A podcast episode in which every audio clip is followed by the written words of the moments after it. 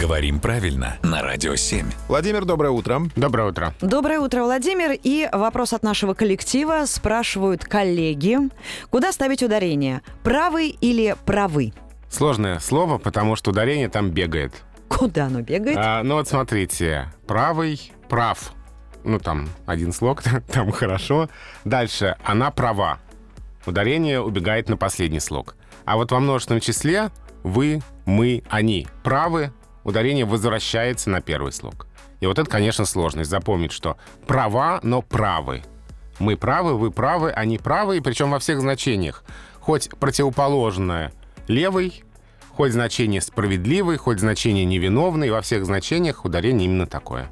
То есть, чтобы легче было запомнить, когда говорят про нее, она права, там ударение на последний слог. Во всех остальных случаях на первый. Прав и правы. Да, и даже в среднем роде, если оно, Право? да. В общем, можно так запомнить. Смотрите, Юрий прав, Татьяна права, Ага. и мы все правы.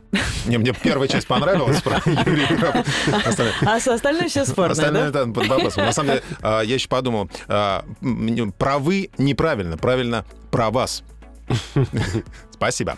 Спасибо, Владимир. Про вас, про нас и не только. Свои вопросы присылайте к нам через конверт на нашем сайте Владимиру Пахомову.